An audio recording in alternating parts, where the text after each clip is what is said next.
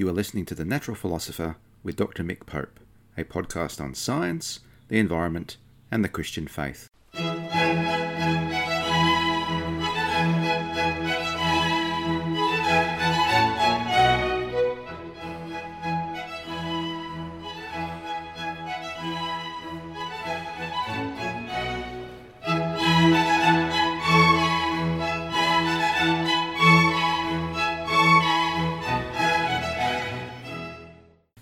Podcast is written and produced on the lands of the Wurundjeri people of the Kulin Nation, and I pay my respects to elders past, present, and emerging of all Aboriginal and Torres Strait Islander nations, acknowledging that sovereignty has never been ceded, it always was and always will be Aboriginal land.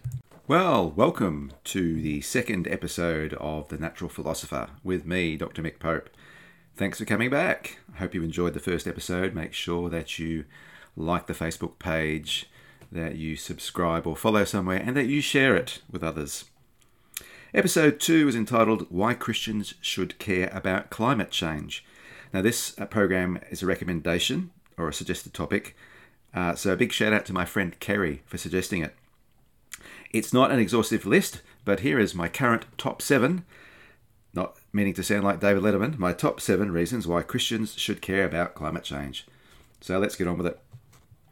Firstly, God is worshipped as creator, so to not harm that creation is itself an act of worship. New Testament theologian and historian Tom Wright talks about the Hebrew mindset as being uh, exemplifying creational monotheism. And that's just a fancy way of saying that the Hebrews believed that their one God was the creator of all that is, and as the Creed captures, seen and unseen. And this, of course, is a view that persists through Christianity and into what we call the New Testament. So let's look at some passages that look at that and draw this point out a little bit. Firstly, if you read Genesis chapter 1, you see that God makes everything good. Each day is marked by that declaration, and God saw that it was good. And then on this, the end of the, his God's creative acts, it says that it is indeed very good. Now, in a future program, we'll tease this out more, but this divine victory that we read, or divine controlling or limiting of the initial chaos of the deep, hints at an enthronement if you compare it to other ancient Near Eastern creation stories. So the writer of Genesis 1 is taking previous material and making uh, a point that the creator of all is is the God of Israel, of Abraham, Isaac, and Jacob. The seven day creation account and the blessing of the seventh day points to the importance too of Sabbath rest. So God rests on the seventh day, and then that's the pattern that Israel follows for the Sabbath. Again, something I'll talk about in a later program. Sabbath rest was actually part of Israel's worship, both that in the temple and that of the uh, the layperson, and represents rest for humans, domestic animals, and agricultural land. And in the command for Jubilee, you find at the end of Leviticus, this also includes wild animals. So there's something. Uh, this whole idea then is that God is is worshipped as the creator of all that is, and that to look after that creation, to rest from work and give creation rest, is is an act of worship. It's very obvious in Genesis chapter two that divine creation is followed by the command to till and to keep. And these two words in the Hebrew actually have religious performative overtones.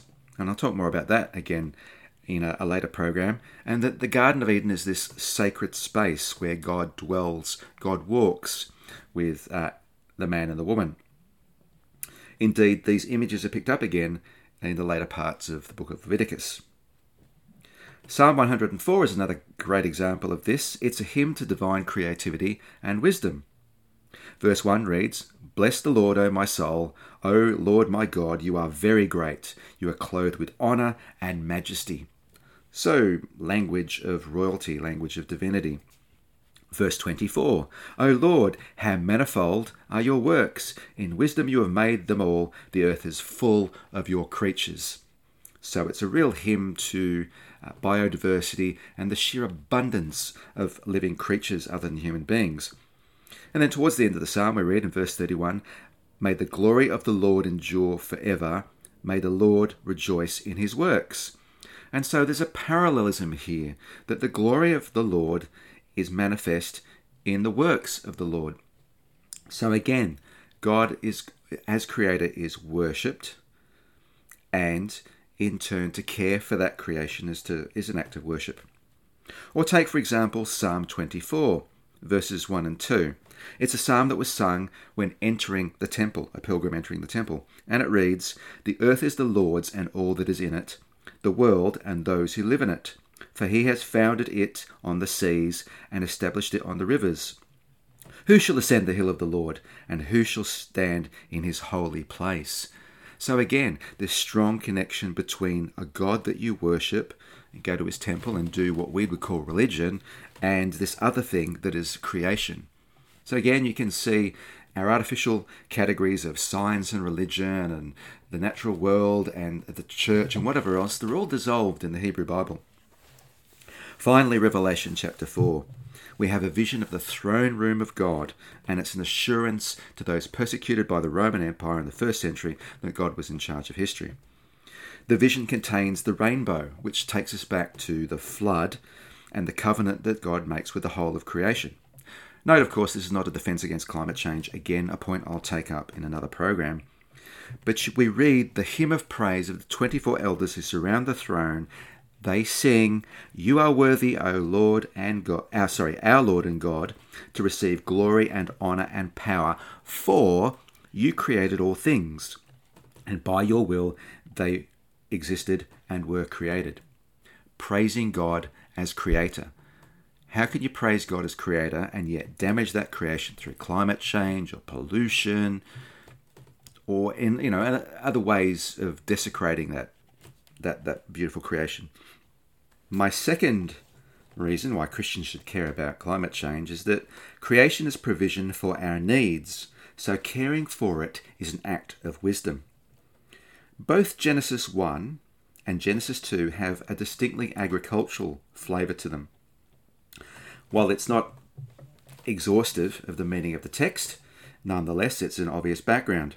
It's very obvious in Genesis 2, but I want to read to you from a book by Ellen F. Davis, who's a professor in practical theology, um, in fact, Bible and practical theology at Duke University. And the book is entitled Scripture, Culture, and Agriculture An Agrarian Reading of the Bible. And she writes about um, Genesis chapter 1. Let me read a few, uh, a few paragraphs to you. The base rhythm in this poem, that is Genesis 1, that opens the Bible is established through the first two days of creation, and it is spare. With as few words as possible and no details, the poet traces the pattern of divine summons, of making, of light, of a firmament, followed immediately by a notice of fulfillment, which is the, the formula, and it was so. There is, however, a pronounced shift in rhythm on the third day, just when the dry land has been seen and pronounced good. The narrative pace slows as the earth is first furnished for living with a carpet of vegetation, with fruit trees and lights, and then established by, in, sorry, inhabited by every animal being. Each stage of the process is more detailed than the last. The divine work on the dry land culminates in the creation, blessing, and uniquely, the commissioning and instruction of the human creature. Moreover, the poetic device of bracketing accentuates the significance of this portion of the narrative. The whole description of the dry land is marked off by lengthy notices about plants, at the beginning concerning their variety and self perpetuating fruitfulness, and at the end concerning their distribution on the food chain. Plants with cultivable cultivatable seeds for humans, all other greenery for the animals.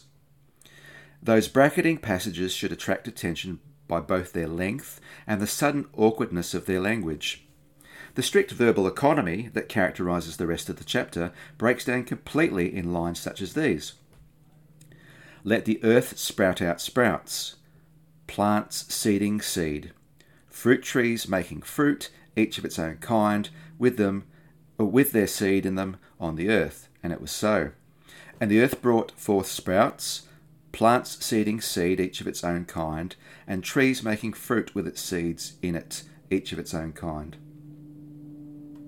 The first phrase of the opening bracket is an ostentatious neologism sprouting out sprouts. Its effect is magnified by the proliferation of seed that follows immediately here and appears again in the closing bracket. Here I give you every plant seeding seed that is on the face of the earth, and every tree that has on it tree fruit seeding seed. For you it shall be for eating. And so the point that Davis is making is that this whole passage is about provision, or a good chunk of the, the passage is about provision of our needs to eat. And so caring for that very creation so we continue to eat, or continue to be able to eat, is surely a piece of wisdom. Think also of the emphasis of the promised land on this idea of it being uh, flowing with milk and honey. Exodus 3:17 I declare that I will bring you up out of the misery of Egypt to the land of the Canaanites, the Hittites, the Amorites, the per- Perizzites, the Hivites, and the Jebusites, a land flowing with milk and honey. Or Numbers 14:18 If the Lord is pleased with us, he will bring us into this land and give it to us, a land that flows with milk and honey a ripe picture of a land full of bounty. Surely one that you should look after so it stays that way. Think also Psalm 104, which I touched on earlier.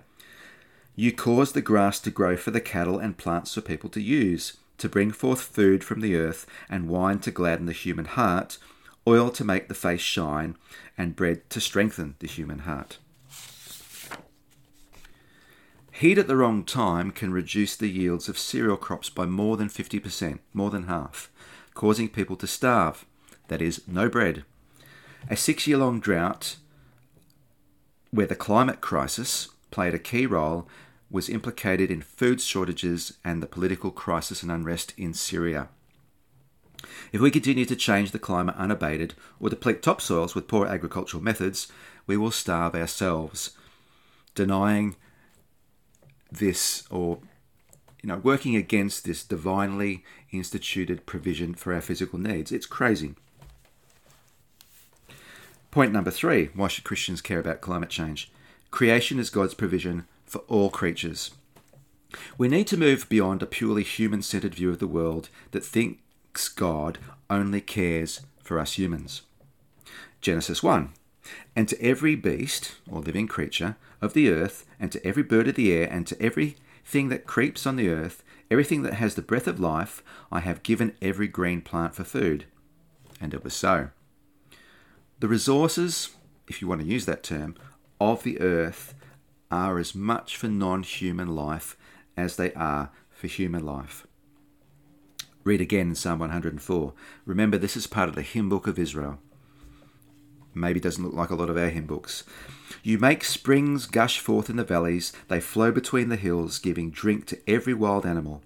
The wild asses quench their thirst. By the streams, the birds of the air have their habitation. They sing among the branches. From your lofty abode, you water the mountains. The earth is satisfied with the fruit of your work. Elsewhere, this, this word satisfied refers to human hunger.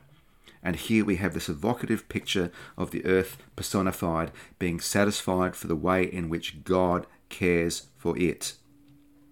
It's part of the same passage that goes on to talk about human agricultural needs, of which is just a tiny part of the narrative.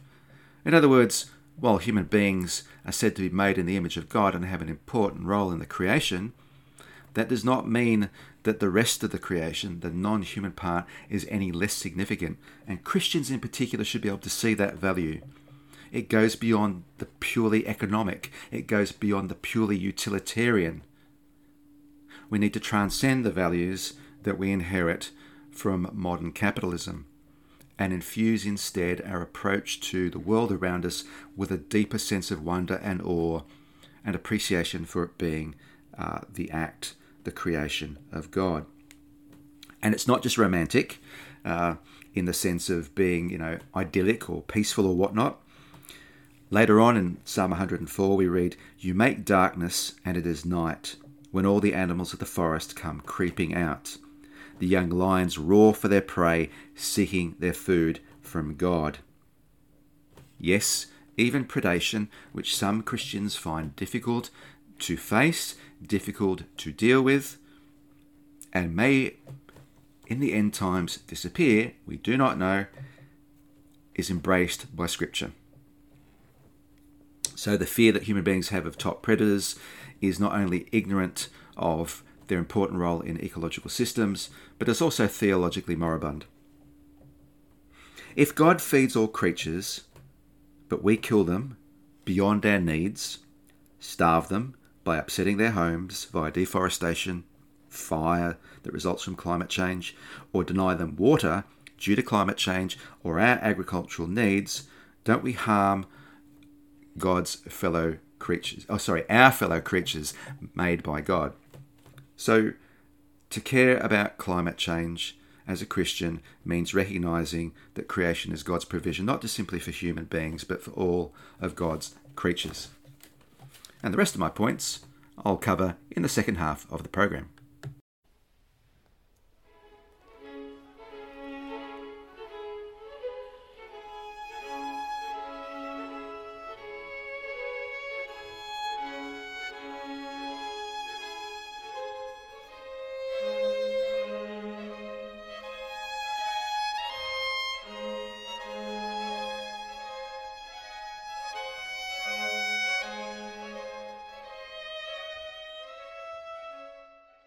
Welcome back. Moving on to reason four why Christians should, should care about climate change. Creation has a future it shares with us, which motivates us to care for it now. Romans chapter 8. For the creation waits with eager longing for the revealing of the children of God.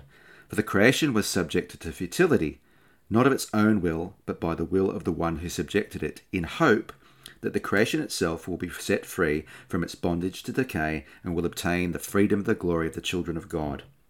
We know that the whole creation has been groaning in labour pains until now. In this passage, Paul talks about how the creation longs for the future revealing of the sons of God, in verse 19, while we groan for our sonship, which is in verse 23, I didn't read. The language of sonship represents the idea of inheritance common in the ancient Near East, where the firstborn son inherits the father's wealth. Our inheritance is not limited to men, of course, but to all children of God, verse 21. And the Greek is different. It is definitely children there. So, sons is picking up on this inheritance idea. This inheritance is of the new heavens and earth, just as Jesus said that the meek, those Christ like in character, would inherit the earth. That's in Matthew 5 5. We come into this inheritance when we are raised from the dead, also described by Paul as the redemption of our bodies in verse 23. The creation waits eagerly for us to be raised from the dead because something about renewed humanity will be beneficial for it. In our renewal, creation will find its own liberation. Verse 21. Creation was subjected by God to futility in hope of its eventual liberation, just as humanity was given over to sin, you see that in Romans 1, ultimately in hope of the resurrection. And this isn't metaphor. Take, for example, uh, Paul's contemporary, the philosopher and Roman senator Seneca, who wrote of Rome in the first century. No sooner had I left behind the oppressive atmosphere of the city and the reek of smoking cookers, which pour out along with clouds of ashes all the poisonous fumes that have accumulated, I noticed the change in my condition at once. In other words, he had a rough time trying to breathe in the city of Rome. Now, of course, you'd also be familiar with the concept of Roman aqueducts, but Rome was right near the Tiber River. That's where you settled cities alongside rivers. Why wouldn't you drink from the river then? Unless, of course, it too was polluted. And we know the Romans drove several wild animals extinct, massacring them in the circus. So Paul himself could see that empire was destructive of its environment. So when he talks about creation groaning and birth pains, it's not mere metaphor, it's the reality of environmental destruction. Now, Adam's task, as we've seen in Genesis 2, was to tend and care for creation, and his rebellion and the idolatry of our forebears has meant that creation has not been under the rule for which it was intended. And you can argue about the, the vocabulary of rule and so on, and more nuanced understanding of human beings alongside other creatures. But in the, the biblical language, we see this failure to care properly for creation. Now, Israel failed to carry out its divinely appointed task, but instead fell constantly into idolatry and dishonors God's name. You can read about that in Romans 2. The Gentile nations also worship the creation rather than the Creator. This is Paul's central argument. And then God sent his own Son into to the world to fulfill the requirements of the Old Covenant, or the law of the Hebrew Bible, and be the instrument of the blessings promised to Abraham and his descendants. And you read about that in Genesis 12 1 to 3. Being in Christ through the Spirit, we are now to take up this role to bring blessing to the world. The church does not exist for itself, proclaiming Jesus as Lord and being peacemakers, as Jesus is noted as saying in Matthew 5 9. And that peace extends to all creatures. And this is what happens at the resurrection. And you read about that in Colossians chapter 1 and Ephesians chapter 1, passages I'll talk about at another time. Reason 5 why Christians should care about climate change. Damaging creation is not part of the divine plan, but an accommodation to human sin or evil. Now, some people will argue, some Christians will argue, that the present suffering is part of the quote unquote end times, foreordained by God, and that caring for creation is somehow futile, if not heresy, and an attempt to delay the return of Christ. We are apparently living in the, the tribulation, and the church is awaiting the rapture, being beamed up to heaven, while the creation literally goes to hell, and those not in our tribe suffer. But Romans 8 shows us that creation has a future tied up with ours. So any idea that we're beamed up to heaven while the rest of humanity suffers and the earth is destroyed is a gross misreading of biblical eschatology or end times thinking. Certainly Romans 8 it ignores and it misreads the book of Revelation. And I did write a whole book about that and I will touch upon that in future programs. We've also seen that the original plan was to care for the garden, which is ultimately all the creation in Genesis 2:15. Now, it is true that when you read Romans 8 carefully, it does say that God subjects creation to frustration, but of course that's under us and our inability to live alongside non humans, indeed along each, alongside each other, in the hope of saving it. So, in one sense, you could argue that human beings, certainly Christians, do not save the earth. But if Paul is saying that our resurrected selves will live peacefully with the earth, why don't we start now? As Paul says elsewhere, shall we go on sinning that grace may abound? By no means. Shall we go on uh, abusing the creation so that grace might abound? Certainly not. Now, in critiquing the Roman Empire and its emphasis on growing wealth at the expense of the poor, John of the Apocalypse writes in Revelation 11, quote, The nations raged, but your wrath is come, and the time for judging the dead for rewarding your servants, the prophets and saints, and all who fear your name, both small and great, and for destroying those who destroy the earth. End quote from Revelation 11. The church too often sides with power and wealth and turn and in turn a blatant disregard for the poor and the earth. It's time to stop that reason six. Now you'll notice up until now, I've just talked about creation and being good stewards, relating well to non humans. I haven't really mentioned climate change explicitly, except kind of peripherally in a few points. But point six climate change is real. Christians should be truth tellers wherever that truth is found. In Genesis 2, God invites Adam to name the animals which implies that humans were created to classify and understand the world around us.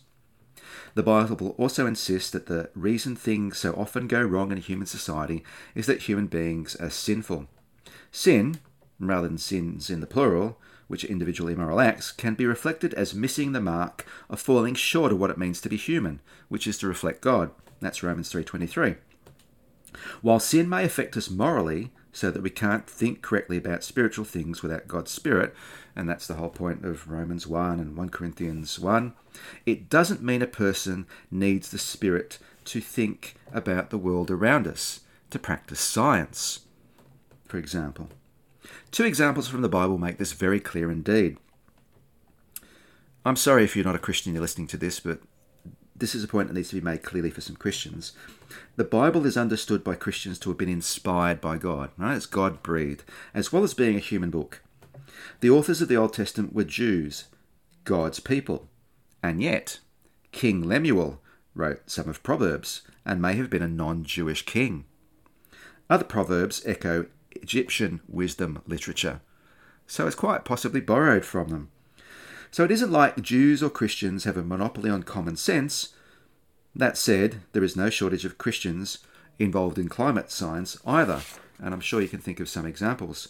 Um, Katharine Hayhoe being one, and um, the late John Houghton, uh, a climate scientist and a former head of the Intergovernmental Panel on Climate Change. So we can work alongside those we don't share the same worldview with, and they and we can have perceptions of the truth about the way things work in the world. Let me turn now not to scripture, but somebody who large sections of the church hold in high esteem, St. Augustine. Again, forgive me for the archaic language, depending on your traditional beliefs. Usually, even a non Christian knows something about the earth, the heavens, and the other elements of this world, about the motion and orbit of the stars and even their size and relative positions, about the predictable eclipses of the sun and moon, the cycles of the years and the seasons, about kinds of animals, shrubs, stones, and so forth, and this knowledge he hold he holds to as being certain from reason and experience. Now, it is a disgraceful and dangerous thing for an infidel, sorry, to hear a Christian, presumably giving the meaning of Holy Scripture, talking nonsense on these topics. And we should take all means to prevent such an embarrassing situation in which people show up vast ignorance in a Christian and laugh it to scorn. The shame is not so much that an ignorant individual is derided, but that the people outside the household of faith think our sacred writers held such opinions, and, to the great loss of those for whose salvation we toil, the writers of our scripture are criticised and rejected as unlearned men. And that's from his commentary on the literal meaning of Genesis. So don't talk nonsense that you think is right out of the Bible. Look at the science itself and enter into a dialogue between Scripture and what we can observe with our senses. And it's important that you do that because think about the ninth commandment you shall not bear false witness against your neighbour. Being ignorant of science for theological or political reasons and twisting the truth makes you into a liar, and you're bearing false testimony or false witness against your Christian or non Christian neighbour who works in the sciences. Particularly, uh, we're thinking about in this program the climate sciences. Last reason, reason seven why Christians should care about climate change. Climate change is a justice issue. Micah 6 8, a favourite passage of many of us involved in justice issues, says, He has told you, O mortal, what is good. And what does the Lord require of you? But to do justice, and to love kindness, and to walk humbly with your God. God calls us to do justice. Justice is not something to talk about or to be in love with, the idea of, as Eugene Cho often says. Justice is something that is done. The word in Hebrew translated as justice is mishpat. As um, Tim Keller discusses, mishpat has a range of meanings but is often used to mean giving people their rights. Very often, these rights are applied to the most vulnerable and needy in society widows, the fatherless, the stranger, alien, and the poor. And you read about that in Zechariah 7 and Deuteronomy 10. It is often said that God shows preferential care for the poor, and this is not because the rich are less lovable. God so loved the world that he sent his Son, not just uh, to the poor. However, as Nicholas Wolterstorff notes, the poor are both more vulnerable to injustice and much more likely to suffer injustice. So, mishpat is what we might call restorative justice. If someone is in trouble, we are called to restore them to their original state of human dignity. A few examples. Pacific Islanders are losing their homes beneath the waves due to sea level rise, and that sea level rise is, of course, tied to warming atmospheric temperatures. But these Pacific Islanders hardly burn any fossil fuels compared to rich Western nations. As I noted earlier, there was a six year long drought in Syria, and it's directly linked to warming in the Indian Ocean, which is, of course, in turn directly linked to climate change, and that contributed to food shortages, civil rest, and hence refugees. Melting Himalayan glaciers and irregular monsoonal rains are leading to catastrophic flooding events. This leads to displacement and the enslavement of the rural poor in India, who people are actively pursuing to place into to bonded work. while drought in India can hit sugar farmers hard, leading to suicide and poverty. Hotter summers, due to the burning of fossil fuels, are impacting farmers in Pakistan and making uh, life difficult and hazardous to be outside for remote Aboriginal communities. So closing the gap becomes all that more difficult. And of course, there are generations of school kids marching about climate change, facing a future where our way of life that we enjoy now is impossible. And what do our shock jocks do but tell them you should be in school when they're fighting for their very future? What are the two greatest commandments? But to love God with all your heart, mind, soul, and strength, which covers so much of what I've said in this program on worshipping the Creator by caring for His creation. And love your neighbour in space, those suffering now, and in time, our children who are growing up into the world that is warming and changing rapidly as ourselves. So, should Christians care about climate change? Absolutely. Thank you for listening, and God bless. You have been listening to The Natural Philosopher. This podcast was written and produced by Mick Pope. The theme music is from Antonio Vivaldi's Four Seasons, conducted by John Harrison with the Wichita State University Chamber Players, and downloaded from the Free Music Archive. You can subscribe to this podcast on Podbean, Apple and Google Podcasts, and Spotify. You can also like and comment on my Facebook page, Mick Pope natural philosopher.